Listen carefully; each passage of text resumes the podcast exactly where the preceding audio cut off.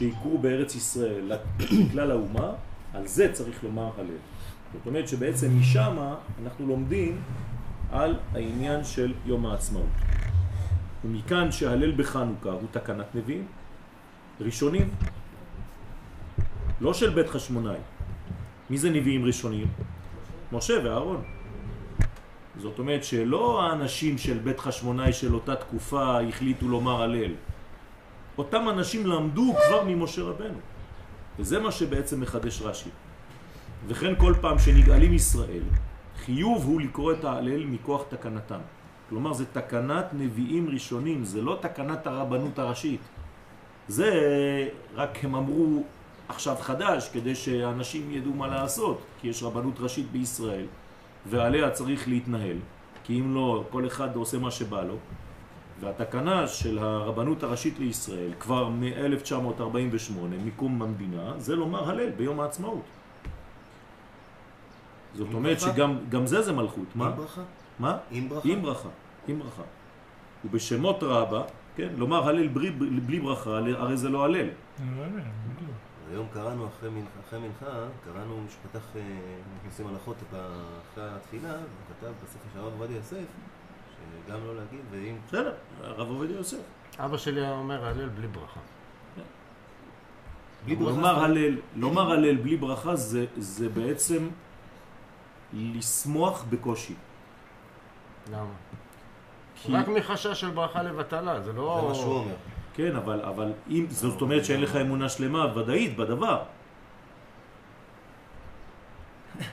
אי אפשר אחרת. או שאתה שלם או שאתה לא שלם עם זה. אם אתה מאמין שזה גאולה שלמה, או שזה לא. התחלתא דגאולה. גם על התחלתא דגאולה אומרים הלל שלם. עובדה, בערב פסח זה התחלתא דגאולה, ביום פסח זה גאולה שלמה, על התחלתא דגאולה שהוא בלילה, הרי אנחנו אומרים פעמיים הלל בפסח. אחד בלילה, אחד בבוקר. על הלילה זה התחלתא דגאולה, זה לא גאולה שלמה, זה רק היציאה, לא יודעים עדיין מה יקרה, ואומרים הלל בברכה. לכן בשמות רבה, ויאמרו לאמור, נהיה אומרים לבנינו, מה זה ויאמרו לאמור? אומרים נהיה אומרים לבנינו ולבני בניהם שיהיו אומרים הלפניך כשירה הזאת בעת שתעשה להם ניסים. אז יש אומרים שהאמירת ההלל מהתורה.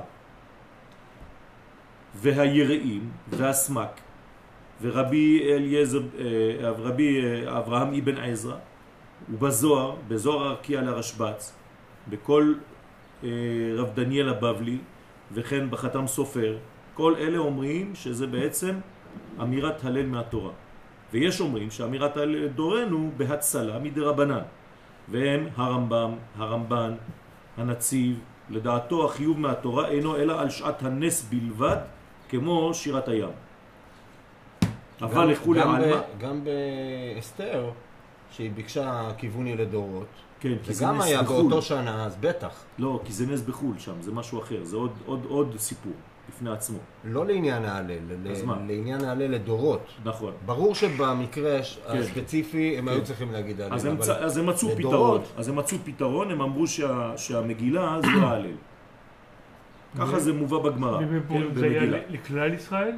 אז בגלל זה לא אומרים גם הלל, כי זה כלל ישראל, זה לא כלל ישראל, כי זה לא בארץ ישראל, אז אי אפשר לקרוא לזה כלל. אה.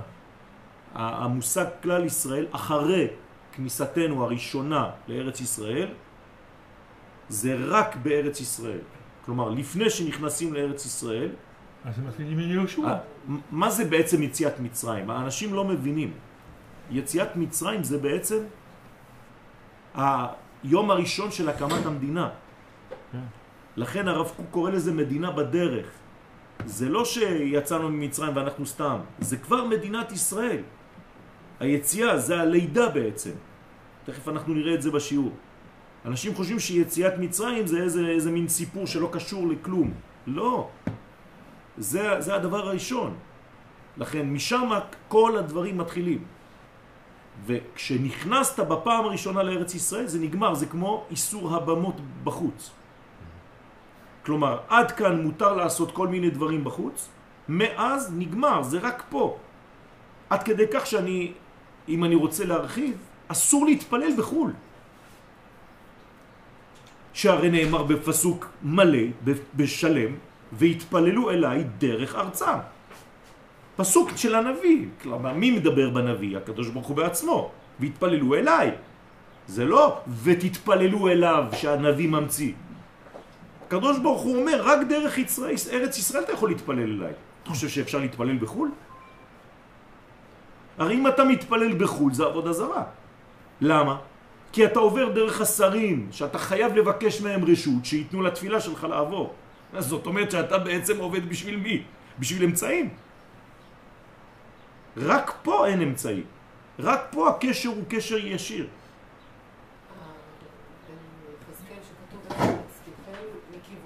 כן. כן. זה לא, כן, כן. זה, בפירוש לא- זה לא. משהו אחר, זה חו"ל. יש גם את התיאור של אה, ממש לא, לא, לא, לא, לא, שם הפסוק מדבר שהיינו בגלות, אתם באים בגויים. אשר אתם באים שמה, ומלא פעמים הוא חוזר על המילה, כדי שלא נתבלבל. אנחנו נדבר על זה עכשיו, בעזרת השם. ולמה התכוונו לאוויר עד ארץ ישראל?